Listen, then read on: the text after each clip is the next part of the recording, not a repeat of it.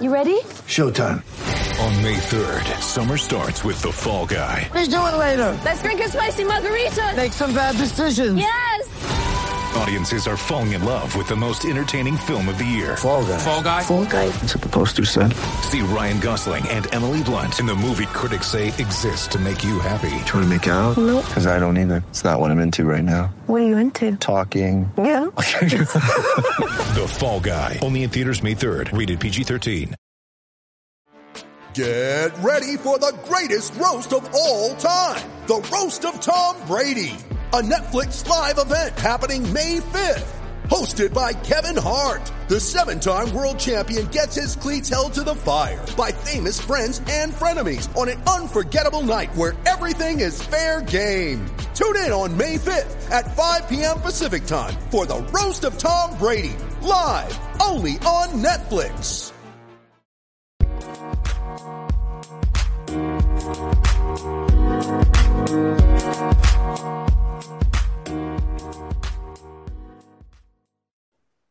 And we are live with the Thursday pregame edition of the Standing Room Spartans podcast. Your host, Kevin Parker, Scott Martin, Spartan Martin 18, joining me here. How are you doing, Scott?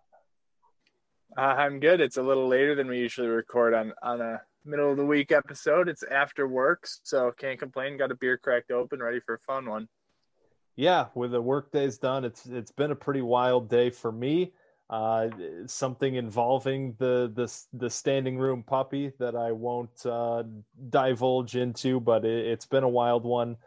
Um, let's let's get into some some talking points about MSU though here. So we we got a game that we'll we'll preview coming up here against Penn State for the Land Grant Trophy.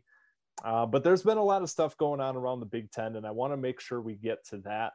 Now, the the news broke here today that the the Big Ten athletic directors, uh, presidents, and of course Barry Alvarez uh, have basically decided that Ohio State is going to be allowed to play in the Big Ten championship game. To I think really nobody's surprise. Um, this was a topic in the GroupMe. I haven't actually really had much time to scroll through a whole lot. So Scott, I, I really don't know your thoughts about this. Uh, what do you think about the Big Ten basically throwing the rule book, uh, the, this temporary rule book, I should say, out the window and, and giving Ohio State a shot here at the title? I mean, like you said, it's it's not a surprise. Barry Alvarez was kind of teasing it a week or two ago, as it was when it, it came out that Michigan was struggling with COVID positives. Um, I don't know. I mean, from a from a like fundamental rules perspective, like it's a weird precedent to say we're going to change the rules because our, you know, best chance at a championship is uh, currently sitting at five games and really no path beyond that. So, I mean, from that perspective, it's kind of like it's it's kind of lame. But given how weird of a year it is and everything, I thought it was a weird stipulation as it was. Obviously, you don't want a team who's played two games in the Big Ten championship, but like, let's be real. If it was any other fan base if it was your fan base, in our instance, if it was the Spartans, we'd be asking for the exact same thing. There's no reason Ohio State shouldn't be in that game. They've beat every team in the division other than the two games that got canceled, and the two games in the division that got canceled weren't even because of Ohio State positives. They were the other team, um, you know, dropping the game because of their own issues. So, I mean, from like I said, from a fundamental rules perspective, I guess you could throw a fit about this just because you know it's it's the old if you don't like the rules change them but in all reality covid's been a fluid situation since it kicked off. Everything's always been changing. The big 10 put themselves in a bad spot making concrete rules in the first place and now they're just kind of living with that. But at the end of the day this is the right thing to do. It's the right thing for the conference for ohio state and any fan that's upset with it is bringing some kind of other bias or emotion into the into the equation. Yeah that's that's the biggest thing for me is like at the end of the day, the the Big Ten basically put out this arbitrary number in the first place. That you know, I I don't know why people are so bent out of shape about. Well, well, they didn't get to the six. You know that that was the rule that we put in. Like, well, yeah, that was just a, a random number that they threw out there. Like, I don't know why this is suddenly so important. Somebody brought to my attention. Uh, I think it was Andy Staples. Uh, I saw on Twitter, college football writer for the Athletic and he said if judging by the rules, the the way that they were structured, uh, if Ohio State played on Saturday against Michigan and lost, which of course nobody would be expecting, it was like a 30 point spread, um, they would be eligible for and they would qualify for the Big Ten championship because they have the tiebreaker against Indiana. Um, and, and they've played enough games at that point. So if if we're in a position where Ohio State, regardless of the outcome of the game that they were about to play, would get into this championship game, the game not being played then doesn't matter. Like I, I don't know why people are so bent out of shape about it. I don't get it. It's good for the conference. It's like you said, I mean, give, giving Ohio State the best possible chance at the college football playoff, which I think they're they're already in. They don't need to play another game. Um, it's good for the conference. It's good for the exposure. Um, it's it's been a pretty rough year for the Big Ten between hey we're playing football, hey we're not playing football, hey here's the schedule, we're playing football again. Eh, you know what? Screw that. We're not playing football. To hey, we're playing football again, but only in the Big Ten. To 10 what 10 teams have have just two wins it, has been a weird rough year for the big 10 let's just get one of our teams into the big into the the college football playoff give one of our teams a shot at the national title and, and see what happens and and hopefully you know ohio state can carry this conference as they've done you know seemingly year after year the past little while here i, I do think the big 10 is the second best conference in all of college football uh, Notre Dame being in the ACC, I guess, throws a little wrench in that, but that's only a one year thing. So I don't really include that. Uh, but it, has been a rough year for us. So if we can get Ohio State in and a shot at the title, um, I say do everything we can to get there. Yeah. And one last note on this. I mean, as much as I like to dish on Michigan, I really don't think they were ducking the game, uh, at least from the head coach down. I think there's enough competitiveness in that rivalry, even with the the current state of things that they wanted to play this game. Uh, they were preparing for this game. They were excited for this game, and uh, you know they were just doing the right thing. At the end of the day, they were they were being precautionary, playing it safe. If you want to have a, a football season during this pandemic, you've got to do the right thing when these situations arise and and play it safe. So um, that's just my personal opinion. Obviously, like I said, I like to dish on Michigan as much as the next guy um, in our fan base, but uh, I do think they wanted to play this game. So yeah, it's a shame. I, I, was excited to see it. I think for rivalry fodder, it would have been a lot more fun to have, you know, a 42 point loss to uh, to Ohio State to to chat about. But uh, yeah, it's a shame. The conspiracy theorists are out there, but man, Jim Harbaugh, for as much as we can say about him, the dude is just a psycho competitor. Like he he probably woke up on uh, Sunday morning this week and was like, you know, hey, it's Ohio State week. We're going in. We're winning this game. Like that. That's just the type of dude Jim Harbaugh is. So I, I can't see any scenario where he would just say, no, no, no, we're not. We're not playing this game. We're scared. As much as I, I laugh at Jim Harbaugh. That that's just not his DNA, man. As much as uh, as much as he talked about nervous birds, he's probably lecturing his uh, his players right now on the fact that you get COVID if you eat too much chicken. I guarantee, um, man. Hey, what what's the best cure for COVID? Uh, a glass of whole milk and a big old steak. so, uh, moving on from that, I, that was just something I, I wanted to make sure we hit on. Obviously, it's a Michigan State podcast, but being in the Big Ten, that, that's a big topic nowadays, and I wanted to make sure we get get our thoughts out there. Uh, moving towards the, this Michigan State team or this Michigan State game, uh, there was a couple things that came out this week uh, from Mel Tucker, from Drew Beasley, um, some things that I thought were really interesting before we start previewing this game. Um, there was also, before we get to that, uh, a little bit of news on the recruiting front. Um, mostly the thing that I want to kind of bring up here is we do have three guys who have, uh, who I guess, who have committed to enrolling early. Um, not to use the the committed term too loosely there, but three commits to the MSU 2021 class um, that have said they plan on, on enrolling early at MSU, obviously getting a jump start with the program, getting a jump start in the weight room.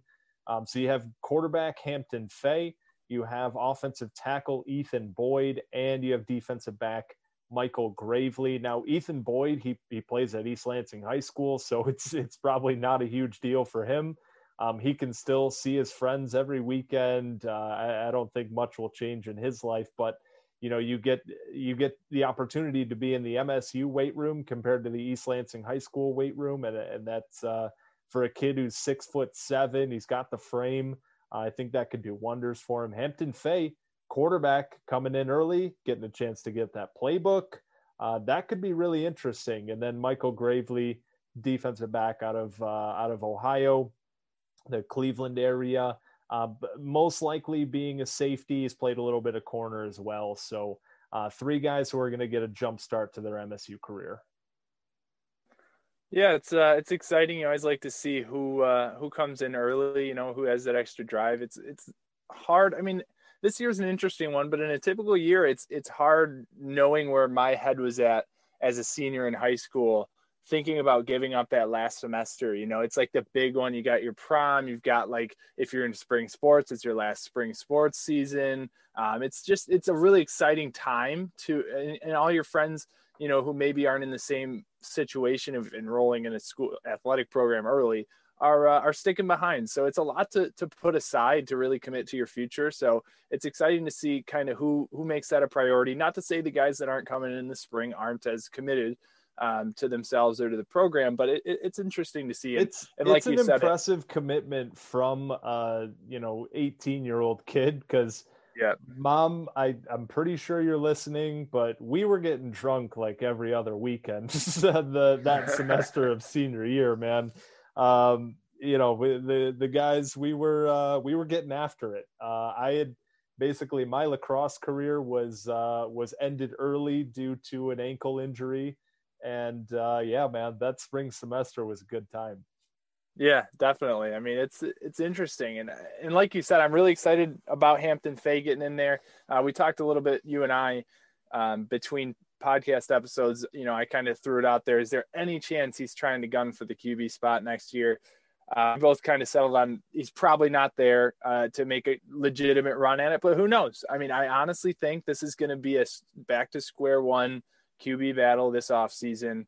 Uh, just given the fact that we, I guess, going into the last regular season game of this weird season, don't even know who our starting quarterback is for this game that's three days away. Um, you know, I don't see why why we would commit next season to anyone. So he comes in, you know, and, and, and shows some things. He shows a firm grasp on the playbook earlier than expected. Maybe we get spring practice and he takes strides. You never know. But in all reality, you know, just given how little high school football he's played due to injuries and other factors, COVID and everything, um, it, it's, it's pretty unlikely. Uh, but just the fact that he's getting in early, like like you said, getting an early grasp on the playbook, um, getting some probably early reps in in the weight room, obviously, it's exciting to see for for a, you know a program like us who struggled at quarterback just to have guys coming in and setting themselves up for success for for the next few years is uh, is something to keep an eye on and be excited about. Yeah, man. I mean, he's watching these games. He he certainly knows yep. what's happening at the quarterback position, and uh, you know if he's gonna he's probably sitting there thinking like hey i'm going to get every opportunity to take this job right away. And again like we talked about i i don't think realistically he's a guy that that's going to be really in the mix as a true freshman but hey you get in there early get a chance to get that playbook down early you get in a college weight room who knows? I, I guess um, it's interesting to to examine that possibility um, there, there was some other news on the recruiting front. Scott, we're looking at some linebackers here. Yeah, so for those of you who who pay attention to kind of that pulse, you've probably seen some things about uh, the. And forgive me because I'm going to butcher this, but this Gaute is why I pushed brothers. it off to you.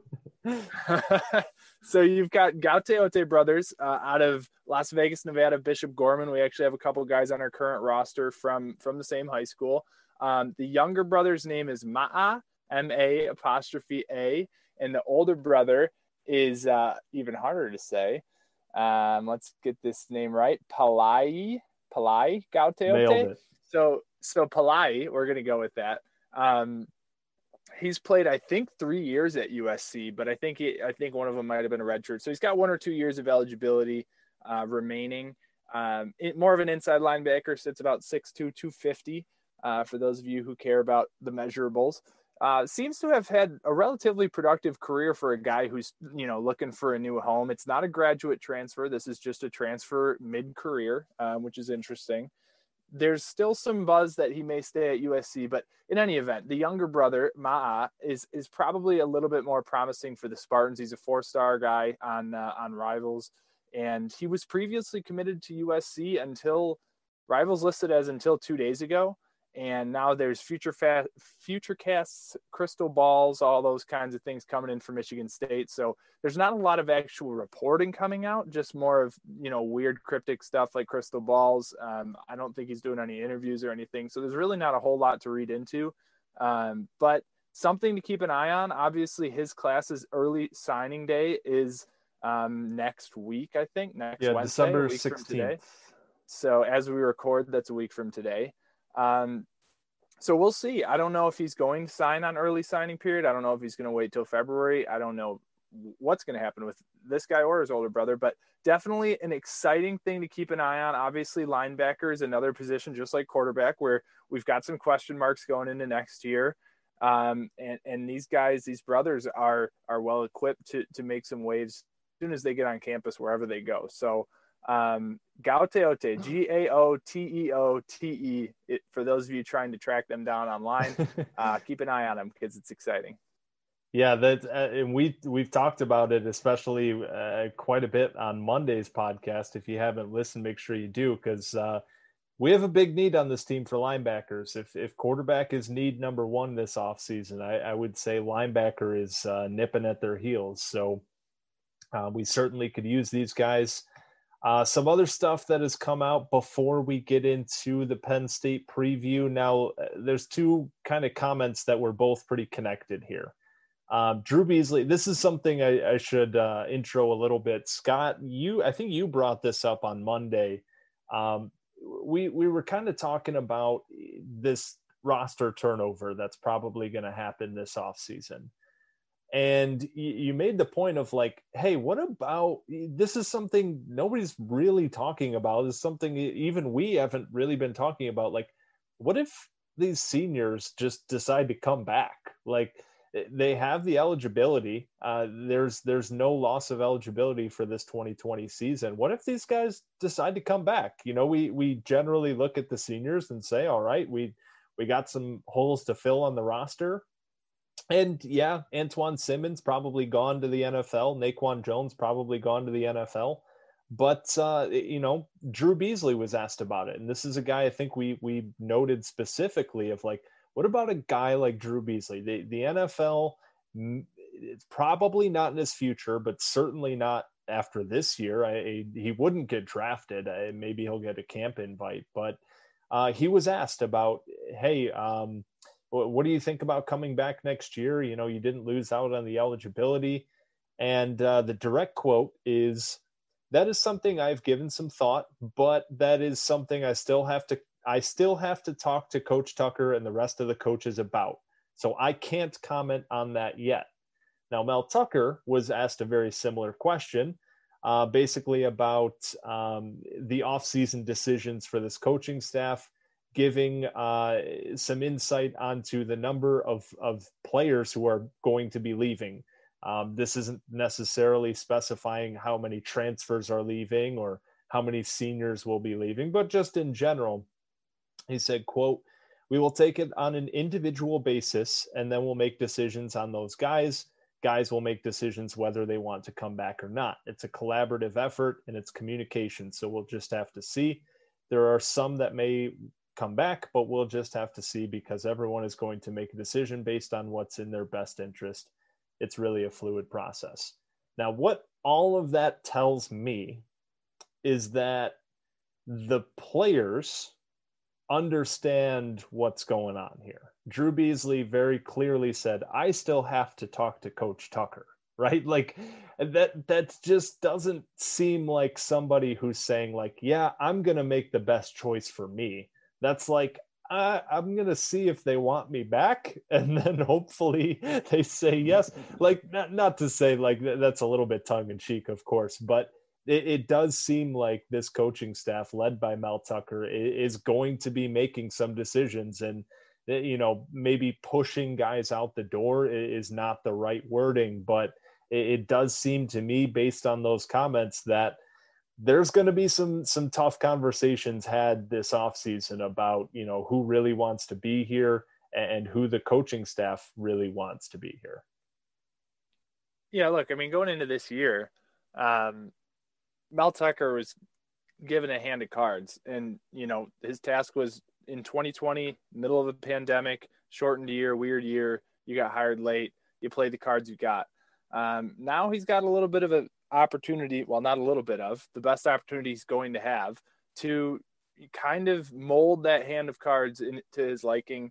Um, he was not going to, you know, push, well, encourage guys to transfer, I'll say. He was not, you know, in February, there weren't a whole lot of guys left making decisions about where they were going to transfer into or where they were going to commit to for this season. So, you know, he was playing with what he had. And um, I think, like you said, this season's probably going to be the highest turnover offseason that he will see at Michigan State, barring some kind of weird, I don't know, you know, crisis or uh, sanction or anything like that that God forbid we won't have to run into. But uh, just given a normal off normal years and normal off seasons, this will probably be the, the most turnover we'll see. So, I mean, for a guy like Drew Beasley specifically, it sticks out. Obviously, you got guys like Antjuan Simmons and Naquan Jones who you know, they've got the draft stock right now, given what they've shown, probably to get drafted. Naquan is a little bit more of a question mark, but in any event, you know, most of the guys know they're either, well, it's time for me to move on, or well, it's time for me to take the next step and, and go for it. I think Drew Beasley is kind of one of the only guys on our roster that's kind of sitting in between. He has,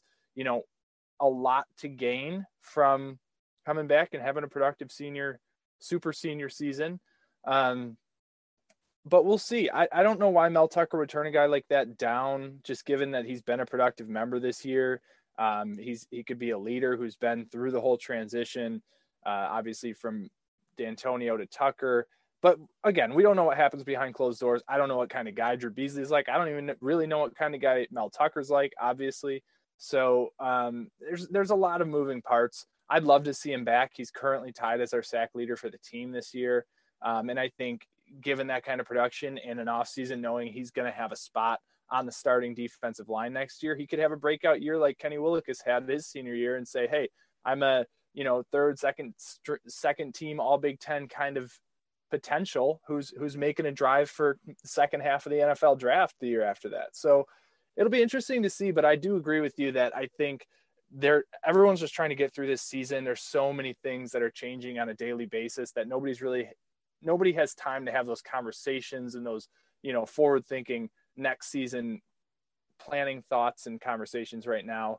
I'm guessing we'll see a lot in december and january as we kind of get a chance to catch our breath from this year and everybody kind of evaluates where the cards have where the apples have fallen. Um, but we'll see. We'll see. It's, it's an interesting situation. Like i said i'd love to have him back. I think this defensive line has a lot of versatility already this year, and having a guy like him to to anchor it next year would be awesome. Yeah, I it's it's really interesting because this this is something we haven't really had to even think about in, in, quite some time.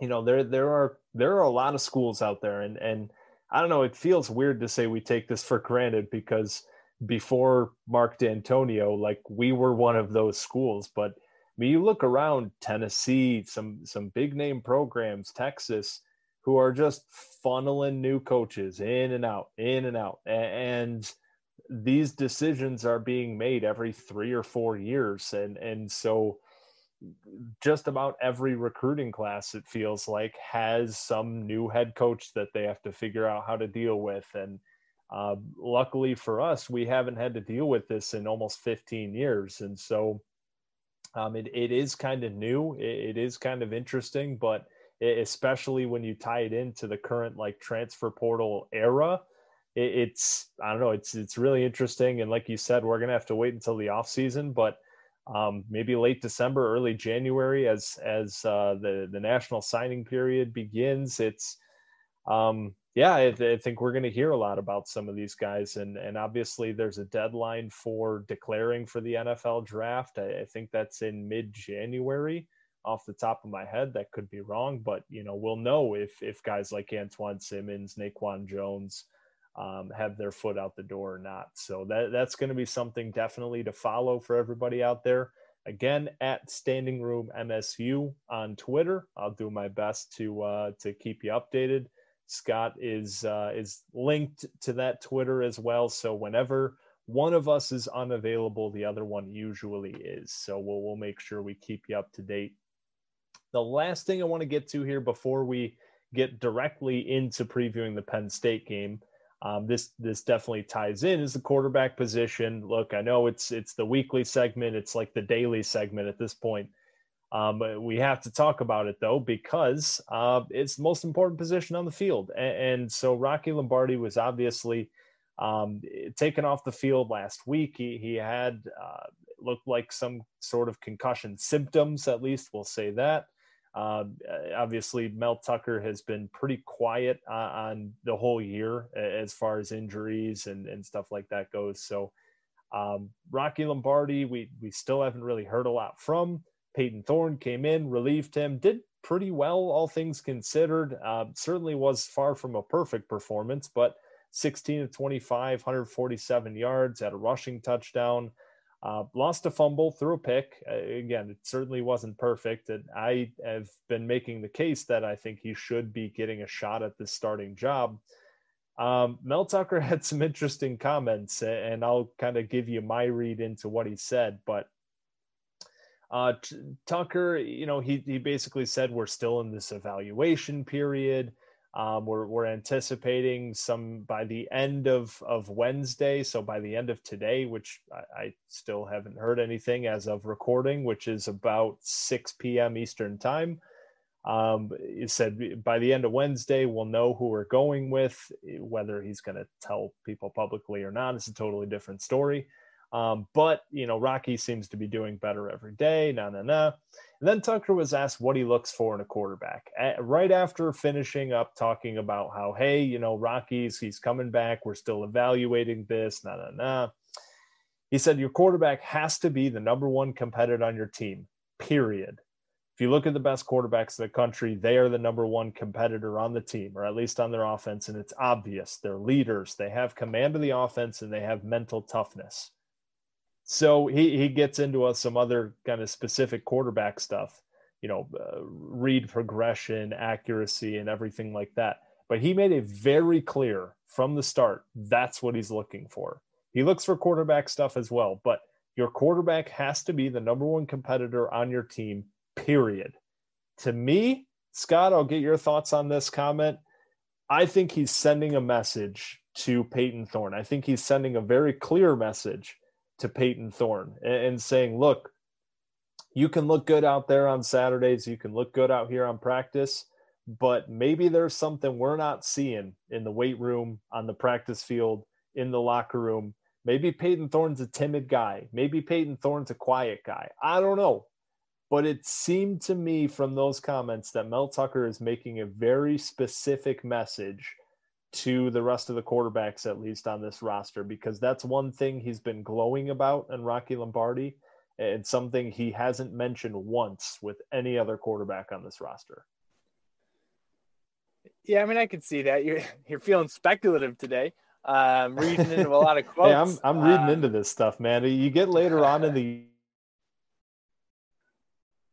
Kevin just muted himself. Yes, I, I, I muted myself. I don't know back. what's going on, man it's been a long day. Uh, no, you, you you get this late on in the season where we've all seen quite a lot of these quarterbacks and this this whole roster, and you've seen enough of this coaching staff to to start to get a feel for what they're they they believe and what they're looking for. And um, yeah, I'm I'm starting to to get a real feel for what Mel Tucker is starting to think here. I feel like. Yeah, I mean, at the end of the day, Mel Tucker, credit to Coach Izzo to bring basketball into this for the type of guys he likes. Mel Tucker wants a guy who's going to go out on the field and uh, he's going to and try to run through the other team. And whether that means you know you're not the most technically gifted at your position on the roster or not, that that may not matter the most. He wants somebody who's going to go out there and do whatever it takes in their mind or in his mind to win the game. And I mean, at the end of the day, say what you want about Rocky, and you know, obviously his play's been up and down this year, but he's a five sport athlete. He loves competing. He knows how to compete. He knows how to compete well, and he loves. He, he wants to go out there and and punch the other team in the mouth. And uh, and he's done that before. You know, he's not afraid to put his shoulder down, and he's confident in himself. Even before the season started, we were hearing that. What is Coach Tucker seeing? You know, he loves Rocky Lombardi's confidence. The coaches love Rocky Lombardi's confidence, and and that goes a long way. Not only because it helps you play better as an individual, but it rubs off on your team. And like you said, it's the most important position on the football field. And the other, your, your teammates look to the quarterback to set the tone um, for the confidence levels, for the aggressiveness, whatever it is. They look to the quarterback to set the tone. And Rocky does that for the team. Um, now his play may be a detriment on the other side, and, and Payton Thorne, the problem is his play isn't enough to make up for that most days. And that's why Rockies continue to come out and start these games because Payton Thorne, he looks like he has the tools, but he has not put them together yet for a full performance to make up for the fact that Rocky, at this point in time, in Coach Mel Tucker's mind, is a better competitor and a better leader. So I, I definitely agree that could definitely be what Mel Tucker was trying to insinuate with his comments to say, look, Payton, we like what we see physically, we like what we see technically, but you know, mentally as a leader, you have to take that next step and believe in yourself and get your teammates to believe in you before we're going to give you the reins to this football team.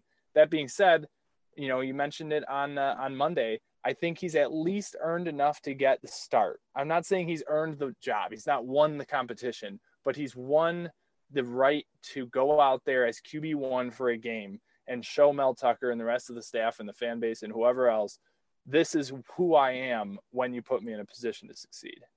Yeah, I again like maybe maybe I'm reading too much into this stuff, but yeah, like like you said, at the end of the day, I I hope that Payton Thorne gets the chance this week to start a game, go out there, warm up as the starter, get those reps, and and see what he's got.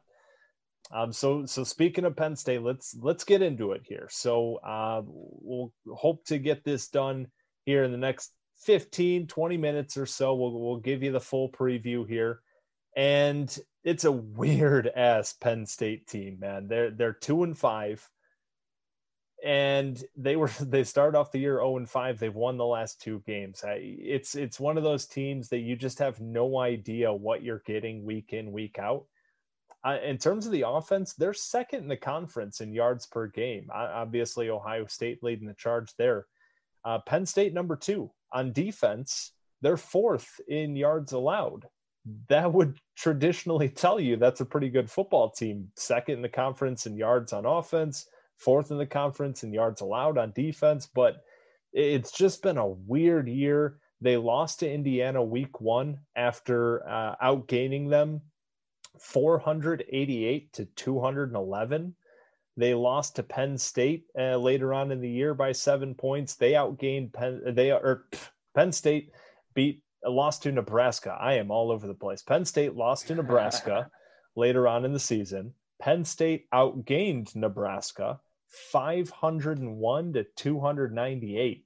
Uh, th- these are just statistical anomaly anomalies left and right. Uh, this Penn State team is is very strange. It's it's impossible to to break down at, at times. But again, they've won their last two games on the road at Michigan, at Rutgers, the last two weeks.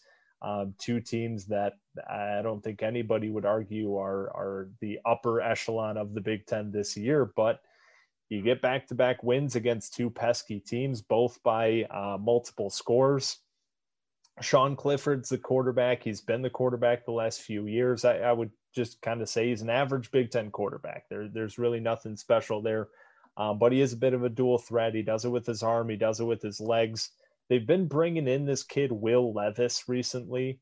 Um, he's if if anybody watches the NFL or, or follows fantasy football, he's there like Taysom Hill. He, he's the guy that just comes in at the quarterback position, and everybody knows they're going to run the ball.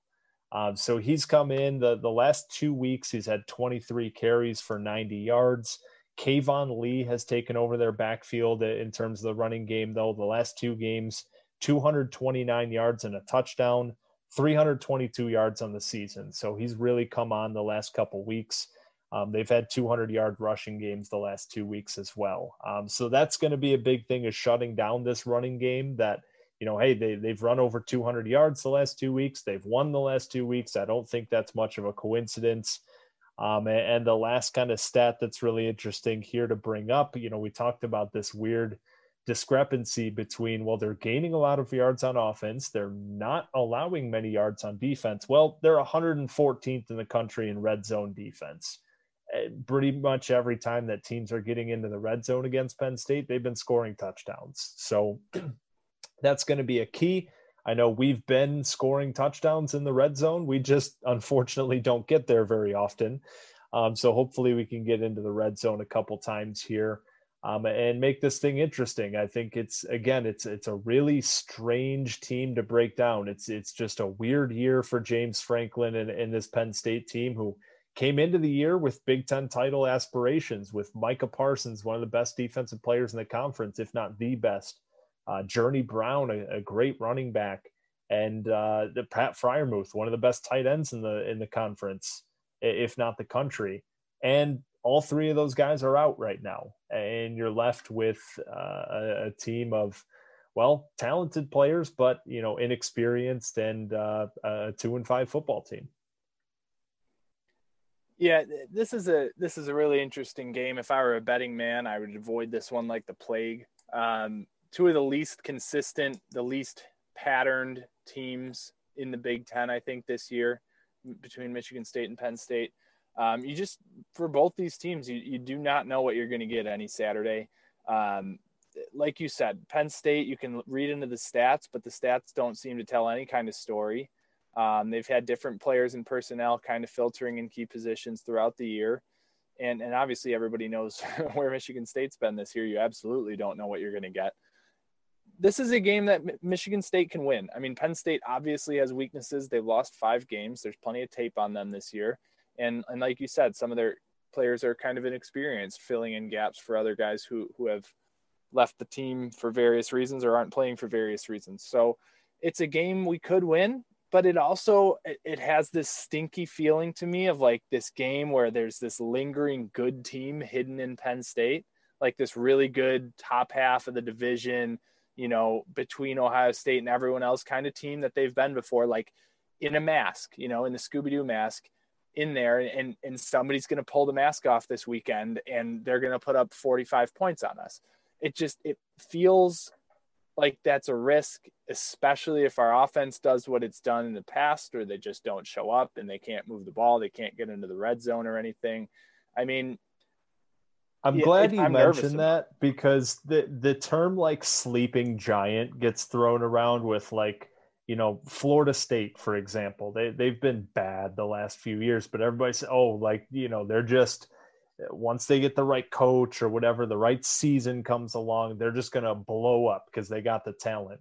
And I feel like that that just kind of might ring true with Penn State like this season. Like we're, we're just they're so talented, and again, the yards would tell a story that they're a pretty good football team but they've just been on the wrong side of a couple games and, and, this team could very easily be coming into this game with a much different record. I mean they've been losing one score games like i just yeah like you said that there's a real chance that that penn state comes out it, by this part of the year they've just kind of figured it out and they lay a 50 burger. Like who who knows?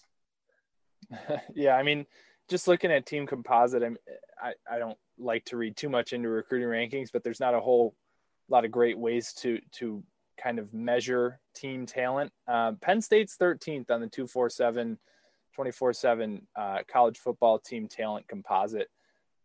And that's what, you know, that goes back to what you said, a sleeping giant. There's, there's talent sitting in here for whatever reason. Admittedly, I have not paid too much attention to Penn State game after game after they, you know, started with five straight losses. I was just put my focus elsewhere. So it's it's hard for me to say. Obviously, we tried to do our research here, but it's hard to say really what's gone wrong. It feels like every game, or at least those first five games where they were losing, it felt like something different was going wrong every game.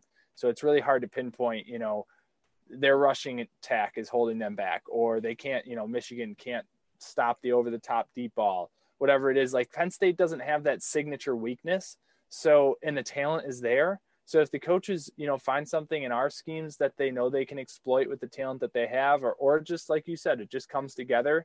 Obviously, they've won two straight. Something's starting to come together for them.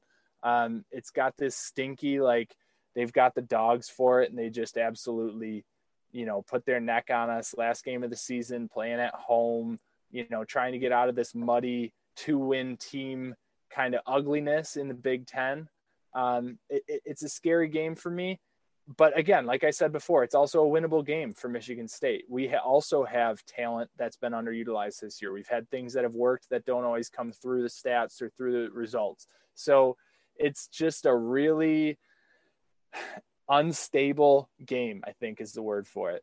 Yeah, and to your point, you have two two win football teams. Penn State coming into this game two and five. Michigan State uh, obviously coming in two and four, and Penn State is a two touchdown favorite. And you're just like, you you look on paper and you're like, well, pff, give me give me the underdog. Are you kidding me? There's two two win football teams, and one of them is a two touchdown favorite. Yeah, come on, these these are two bad teams. Well, are they? you know, and it's uh, like you said, these are both teams that are have been extremely inconsistent and just statistical anomalies left and right uh, across the board. So. I, don't know, like like you said, I, have been kind of following a, a little bit more closely. I've been trying to watch some of these like quick cuts after the fact um, at, at, the very least, if I'm not watching the games live, because I, I, do think it's one of those programs that is fascinating, and it, it's it's something different every week. It's it's exactly like you said. It, it's some weeks the rushing game just can't get off the ground. Some some games, Sean Clifford is is just not allowing them to to make plays uh, on third down and in the red zone. Uh, some some games their defense is letting them down and they're just giving up big plays. It's it's something different every week, so it makes it really difficult to try to project this team moving forward and try to project a game against Michigan State. Is their pass rush going to show up? They have two NFL pass rushers, Shaka Toney and Jason Oweh. They're they're two legit bona fide first and second round draft pick pass rushers. Now they they've been really inconsistent this year as far as getting home to the quarterback. Eh, they have a couple NFL defensive backs. Lamont Wade is one of them, but again, they've given up big plays from time to time. Like I just have no idea where to even start breaking this game down from like an individual player basis. Yeah, I mean, it's kind of one of those, especially like you talked about earlier with all the turnover that Penn State's had um, you don't know when a new name's going to you know spring up or or somebody's going to come back you know from an injury or something else and and all of a sudden appear on the field because especially with you know on, on our side on michigan state side without having an injury report without really getting a lot of uh, intel into into what's going on at the camps you really don't know what to expect. I mean i'm not sure my actual prediction would be much different if Payton thorne or rocky lombardi are at quarterback but it certainly changes the narrative and the way that the team approaches the game and uh, and that's just one instance. I mean, obviously it's an important one, but it's just one example of the fact that we really don't know what we're going to see at 3:30, you know, at kickoff time on Saturday, and uh, and it could go a whole lot of different ways. I think it's going to be a lot of fun. Obviously, a lot of games this deep in the season. Um, let's say Ohio State and Michigan State last week, you kind of have a pretty firm idea on what what you're going to see. You're lucky to have a few close games a week at this point in the season. Um, this one, totally different. It feels like kind of a week one matchup where you're like, don't know who's going to be playing, don't know what the strengths and weaknesses are, and don't know what's going to show up during the game. So, um, from that perspective, I'm glad we're going to have a lot of excitement to look forward to, a lot of question marks, uh, and a lot of uh, kind of curtains to, to pull back uh, during this game. Yeah, and and so a kind of fun way to that we decided to to look at uh, previewing this game or, or the next couple games here um, we decided to come up with a couple prop bets for each other. So I have two. I think Scott, you did a couple more.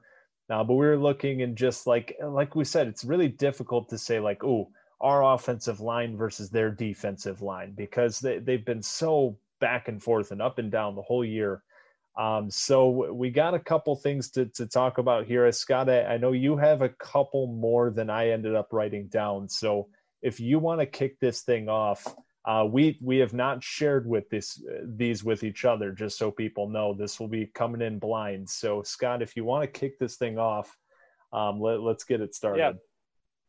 Yeah, so I, I went ahead. I have two for the game this weekend, and then I have two for the end of the year. So looking where the results will be at the end of the year for the full season. So we'll start with this weekend. Um, first and foremost, pretty straightforward. Over under on Michigan State's rushing yards this weekend at 100. We're averaging 95 a game. I'm putting the over under at 100. We should, unless something went wrong in practice or we don't know about something, we should have our full stable of uh, running backs. And obviously, if Payton Thorne's, well, both Rocky and Payton have showed some things with their legs the last couple weeks. So 100 yards on the ground against Penn State this weekend. Uh, okay. So Penn State's given up about I got this pulled up, given out about a given up about 135 yards per game on the ground. Like you said, Michigan State averaging just over 100. So Penn State's got a pretty solid rushing defense um, up towards the top of the conference there. Um, man, 100 rushing yards. We we look that this is the problem. We look great against Northwestern. We turn around, we lay an absolute egg against Ohio State in terms of rushing the ball. Now, Payton Thorne kind of came in and saved that number um, from looking a lot uglier than it really was. But I am gonna lean under here. I, I just, if you're asking me to feel confident about this MSU rushing offense anytime this year, I'll probably lean the other way, especially in a game where I'm not really sure that Payton. I, I do think, like you said, uh, Rocky Lombardi in that Northwestern game, he came in, he looked pretty solid moving the ball on the ground. I do think Payton Thorne gives a, a bit more of a threat there. And so, without knowing which one of those two is going to be in, uh, I, I'm going to lean the under. If Payton Thorne is the starter, I will probably still lean under, honestly. I, I just don't trust this running game at all. That's definitely fair. I, I actually struggle on this. I don't even know if I have a firm opinion. I'd probably echo what you said. Um, again, for this game specifically, because there's just so many question marks going in, it's it's really hard to predict anything. Um, so so I, yeah, I was going to say I will I will do one of mine because it's uh, almost directly tied into it. Uh, Scott, I, I, have a trivia question to lead into it. Two oh MSU boy. players have rushing touchdowns this season, each of them with only one. We have two rushing touchdowns on the year. Can you name those two players? Before the game or before the podcast, it's our weekly game. Um, I did look at it and I saw we had two and it stuck out to me. I did not look at who they were. I promise. One was last week, Ohio State. Who's so Payton Thorne had that one on the right pylon. Right. Um. The other one was in another blowout oh, oh, loss. Oh, Tyler Hunt. Yep. one one rush for one yard for one touchdown on the year. That's probably right. on his so career. Two two players on the year have rushing touchdowns, neither of them running backs. Um, again, I love statistical anomalies, and and when you're this deep into a year, eh, that's just insane to happen. Um, Scott, over under against Penn State, a half of a rushing touchdown. Will Michigan State, as a team, anybody, quarterback, running back, wide receiver, doesn't matter. Will we have a rushing touchdown this week? I mean, we have two on six games, which is, you know, 0.3 for uh, for you stat heads. So, and they have a like you said a better than average rush defense. So I'm going to say no. I mean, I, I think our chance of getting in the end zone this game more relies on big plays, throwing the ball, and we just have shown really not just on goal line situations, but also short down situations. We haven't shown a very strong aptitude to get the yards we need when it's just our trench against theirs, and uh, and they just dig in and go for it. Um, could be wrong. We we again we also really don't have other than if you want to throw Payton Thorne in this bucket, we don't have a running back that's going to take the top off of defense. We don't have that big play touchdown type running back. I mean, Connor Heyward's not going to slice through three levels of defense and take it to the house for 70 yards, you know? So, I mean, it could obviously happen, uh, but chances are I'm going to say no and, uh, and roll with that. Yeah. I mean, it, it's one of those where something's got to break, right? Like, uh, on one side, if you're taking the under, you're thinking, well, uh, it's we've had two rushing touchdowns all year. Why would I believe we're going to run for for one this week? But on the other side, uh, taking the over, you're like that. We score points. Like at some point, somebody's got to run one in. Like it, this is football. People have rushing touchdowns. It's uh, so if you're taking the over on this prop bet, sitting at home listening um, you're basically just counting on well like somebody's got to get one eventually. So and, why uh, not this week? and to add on to this something's got to break. Um, penn state's even though they have a pretty good uh, rush yards against average and rushing yards per or yards per rush average they're averaging 1.7 rushing touchdowns allowed per game. So um, as far as their you know line of stats go that's that's not a very strong one. They're only averaging 1.4 passing touchdowns allowed per game. So teams like to score on the ground against them. Uh, mm-hmm. So it'll be interesting to see if we can exploit that. I have a little bit more faith in their run defense than in our run offense, but uh, but like you said, something's got to give, and we'll see we'll see what that is. I have more faith in a lot of things than I do the Michigan State rushing offense. Most things. Um, all right, I'll throw my second one for Penn State out, and then you can uh, do the same. So another, well, not an over under, just a straight line bet. Turnover margin straight up. Who wins the turnover battle? Oh, this is this is a good one. So Hard to predict. Obviously, Michigan State started off the year horrible as far as the turnovers are concerned. Um, I don't have it up in front of me, but I, I just have the feeling we've been doing a bit better since then. Northwestern, obviously, I think we just had one turnover in that game. Um, Ohio State last week, I believe we had three. Uh, we had the the pick six. Yeah, I'll get it. We just caught you. it in the end zone. Been... Uh, we lost a fumble, and then Payton Thorne threw a pick. I'll give you the full picture. So we've had one game this year with no turnovers. Uh, against Rutgers, week one, we had seven. Right. Against Michigan, we had zero. Iowa, we had three, all interceptions. Indiana, we had four, three interceptions and a fumble. Jesus. Northwestern, we had one interception. And Ohio State, we had a sneaky four. There was a fourth one. Okay, I don't. I don't remember the other fumble. So all um, in all, we have 19 on six games, which is 3.2 ish. Lord. per game. Hey, so hey Scott, remember well. remember when Mel Tucker told us that ball security is job security? Ball security and winning the Good rushing times. battle are the keys to the game, Kevin. The two things we are horseshit at. Um, I yeah, I mean, I will have to say that we're probably going to lose the turnover battle. Um, I know Penn State's a team. I again, I followed them relatively closely here this year. I know they're also a team that isn't afraid of turning the ball over. They have 15 um, in uh, seven games, so just over two. But yeah, I, I just think that they got a couple pass rushers that are gonna at least hurry up the process of our quarterback, whoever it is um, between again Shaka Toney and Jason Oweh. You're going to hear those names a couple times in the broadcast. Um, I, I, think they got a couple guys capable of getting home, if not getting home, at least causing some disruption. So I will say that we're going to turn the ball over a couple times.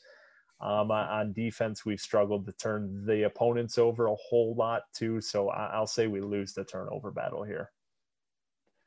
Yeah, you know, when I started going through the numbers there while we were talking, I realized I probably should have set a line at like minus one for MSU on that one. See, um, this is actually hilarious though, because again, for the people out there, I promise you, we didn't talk about this before. I, I really, I pinky promise to the audience, we did not talk about these before the show, but my it feeds directly into my second one here.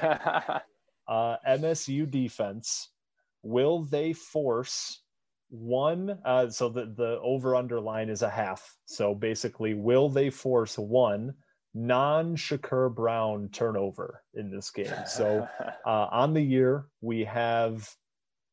Uh, let's see, five interceptions from Shakur Brown, no interceptions from anyone else on the roster.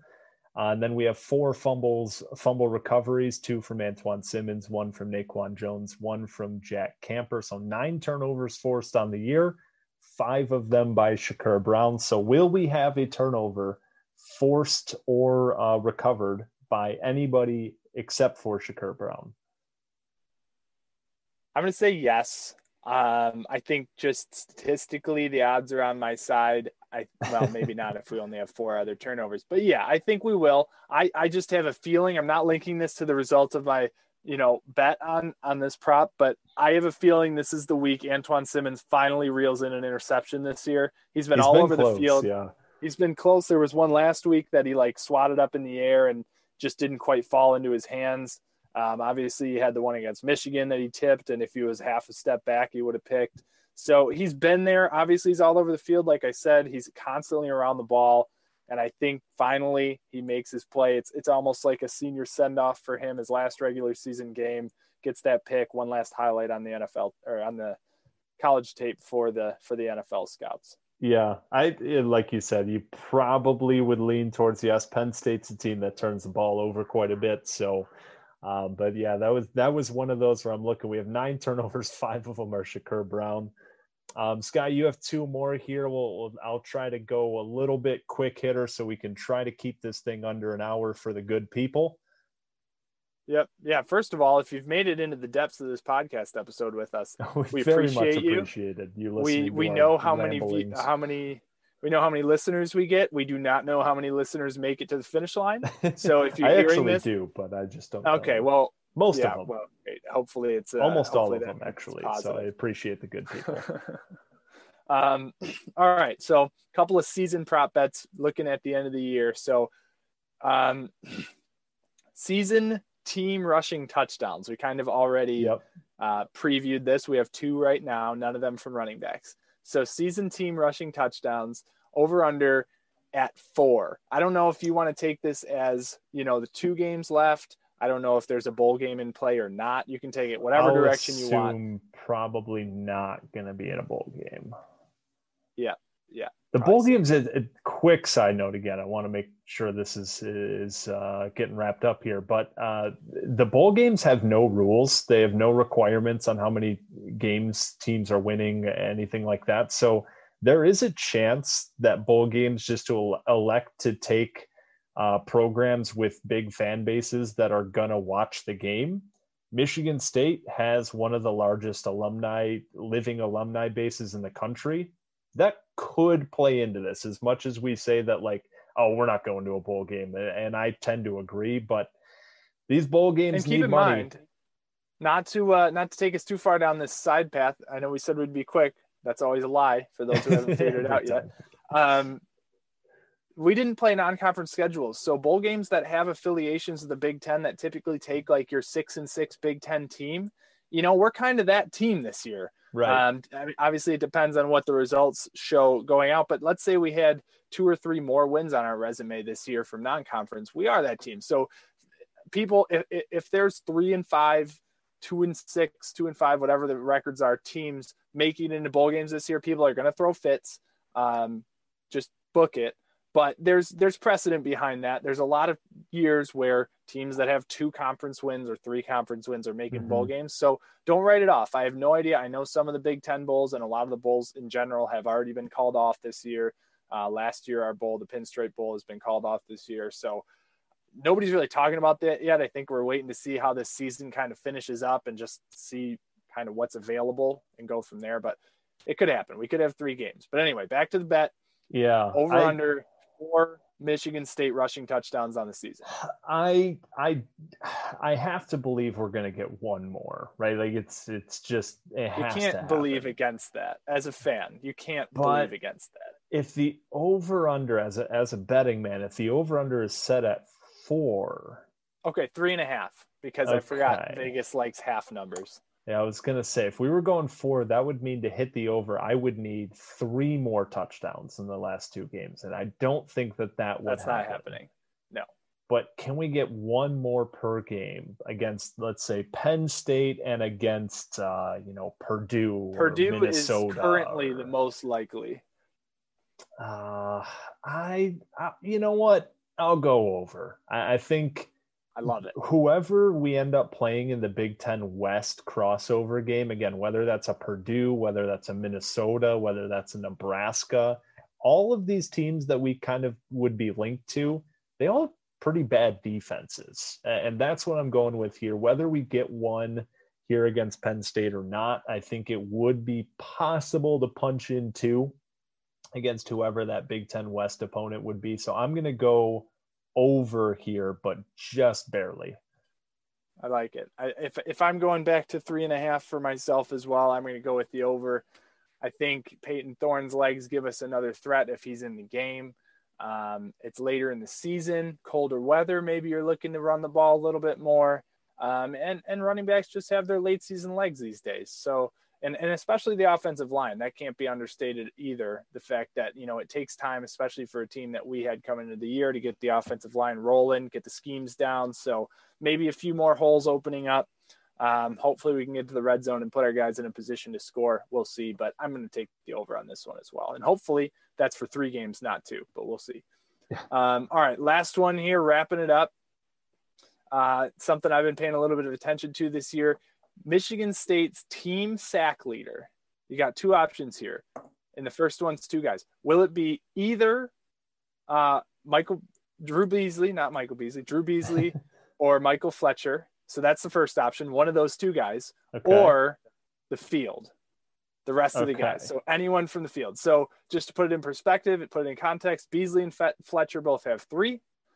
Deshaun Mallory has two. Antjuan Simmons, Trey Person, and uh, Panasiuk have one, and Camper and Dowell share a half sack. The rest of the team sitting at zero. So that's your options. So you're asking like who the individual sack leader will be, one of these two guys or anybody else, right? Yes. Okay. Suppose so you could have a tie, but we're not going to consider that. you, you yeah, you got these two guys who play the position that would generally generate the most sacks, defensive end, uh, Drew Beasley and Michael Fletcher, who But both Panasiuk is also a defensive end. Right. Yeah. So the Beasley and Fletcher have the leg up, right? They they're both at three sacks. The next highest is Deshaun Mallory with two. Everyone else, like you said, with one. Uh, Panasiuk, like you said, he's he's on the field pretty much every every snap. It feels like, and plays that high high value position there. Uh, but he he would need two more to catch up person is we can throw him off. Camper and Dowell are probably off.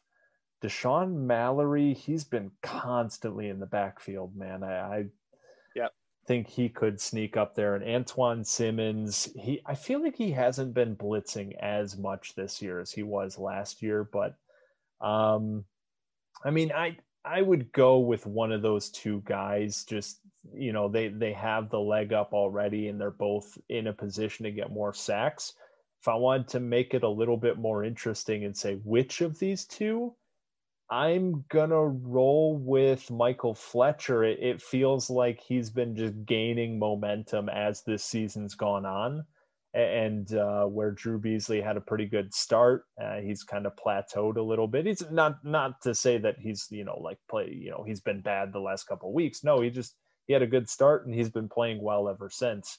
Michael Fletcher's been kind of on this uphill trend um, that continues to go. He continues to get more snaps. So uh, between the two of them, I will go with Michael Fletcher um, to get home one or two more times here this year and take that sack champion of the 2020 year. Yeah, I mean, maybe it's the power of suggestion, but uh, I think that was uh, just about right where I'd put it. Everything you said. Um, this was fun. I think the prop bets. Th- this was fun. It maybe we yeah, we have a little mini. back. Yeah, maybe we do like a once an episode. You got your or or once a week. You got your weekly prop bet, just one or two. Uh, we'll see how it fleshes out. But this was fun. This was my first attempt at creating a prop bet. um, created a lot more conversation than actually I expected it to. Um, yeah, maybe so, we'll uh, do like this is just you know completely winging uh, t- conversation, but maybe we'll do something like this over the course of the off season, like throw one in per episode, and then and make sure we kind of write them down and keep track um, as far as predictions for the next year. We'll we'll we'll keep an eye on this. We'll see if the people like it or not. Uh, of course, reach out to us, Standing Room MSU on Twitter Spartan Martin 18 on Twitter. Let us know what you think about these prop bets. If uh, what you would take, what if you would go the over, the under, um, and what you thought. Before we get out of here, we got to give the prediction. We are battling, of course, for the land grant trophy, one of the weirdest, ugliest trophies in college football. um, Michigan State and, and Penn State, we've been battling for the land grant since 1993 um, there's actually just some kind of weird history. Like the when Penn State joined the Big Ten in, in 1993, and uh, we basically just immediately were like, all right, we're rivals now, and we created a trophy. like there, there was no history. There was no history whatsoever. Like we had played them before. But the last time we played them was in 1966. Like there, there's just, it's a very strange how this came together where uh, Penn State joined the conference. We are like, all right, yeah, yeah, we're rivals now. We don't like you guys. We're gonna make a trophy. um, so of course, the the general history is that uh, Penn State and Michigan State are the two oldest land grant universities in the United States. But um, just kind of weird how this came together. Um, since the land grant trophy was created in '93, Penn State leads the series 15 to nine. Uh, Michigan State on top here recently with two of the last three. Um, also with, let's see here, five of the last seven um, going back to 2010. Uh, we've had a couple upset wins. It's actually kind of weird when you look at the history of this uh, trophy because there are not very many close games. There's a lot of blowouts, one way or the other. Um, just kind of following the ebbs and flows of this rivalry, it seems like one team is is trending one way while the other team is trending the other way. Um, this year, obviously, is a little bit different. We have two two win teams. Now, the spread is 14 and a half points, over under set at 47. So the Vegas line would imply that this game is going to wrap up somewhere around 31 to 17 in favor of Penn State. Now, I do have Penn State winning this game. I think that it's just a stronger team as far as talent is concerned, and, and they're heading in the right direction with two straight wins. And you can argue, yeah, it's against Michigan and Rutgers, you know, but they've they just seem like a team who they they went into this 0 and 5 hole, and we talked about the stats. They weren't necessarily getting crushed every one of these games.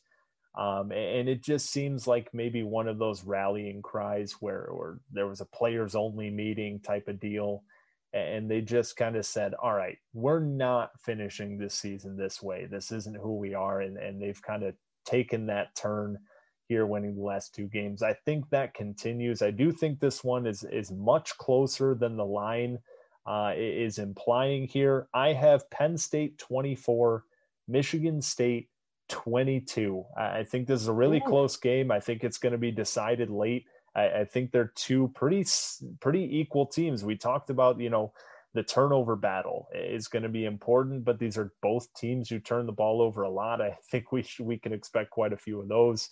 Um, as far as a lot of the stats were, were pretty similar here. And I just don't trust Sean Clifford. I don't trust James Franklin um, to, to be able to like, you know, really pull away in this one. I, I do think it's going to be close. So I got Again, Penn State 24, Michigan State 22. Yeah, there's a there's a couple narratives that have run through my head while I've thought about this prediction. One of them being basically what you said. Um, you know that Penn State has enough talent, and enough momentum, turning a corner with their season uh, to put Michigan State behind them. You know, and, and take out the W. The other one is you know this Michigan State program. It's young both from a coaching perspective and from a player perspective it's it's kind of new and they're looking for something to kind of hang their hat on going into the offseason i know we have this champions week but this really feels like the cap to the whatever sense of normal season we have. You know, it's it's the last regular season game. It's the last one they know has been on their schedule. It's the last one they get a full, basically season's worth of prep for. Um, so they're looking for kind of a signature to to to win. I think it's going to be close. Um, I think basically for all the same reasons that you said, and I think the difference in this game is the quality of the coach. I think James Franklin is one of the best recruiters in the country. I think he is one of the worst in game coaches in the country. There have been games that involve Michigan State, and there have been plenty of games that involve other teams where he makes absolutely non defendable fourth quarter decisions that vividly and expressly cost his team the game. So I think this is where Mel Tucker comes out and shows he knows how to coach. He's already showing he knows how to recruit. It comes down to a close game in the end. Tucker makes some good calls. Franklin makes a couple boneheaded calls, maybe screws up the clock. Penn State gets a last second field goal, 27 24.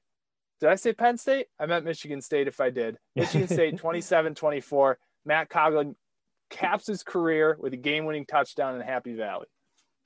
I love it. Yeah, he's uh, he's done it before, so you know why not? Um, I, I, I love the the optimism there. Um, we both have close games here, so I, I, guess if you're listening out there and you're leaning one way or the other on the betting line, uh, we we both have Michigan State covering at the very least. Uh, Scott, you're taking us to to win the game outright. Absolutely, got to end of the year can't go into the end of the year, uh, you know, banking on the other team. And, you know, nobody's going to remember this prediction in uh, nine months when the next season starts. probably so true. Might as well have some fun with it. Love it. Well, uh, we we did run a little bit longer as than planned, as as always here. Right? We always every time we try to like, yeah, let's keep this to like forty five. That that's the ideal goal, and and every time we go over. So uh, again, for all of you good people listening, we really appreciate the support and, continuing to listen and follow along with us. We're, we're having a ton of fun with it. Uh, really, it's a blast every week. Um, hope everybody has a, a, great, safe weekend. Hope everybody gets to catch this game. And, uh, well, let's wrap this thing up. Go green. Have yourselves a phenomenal weekend uh, from Scott and I. Take care, folks.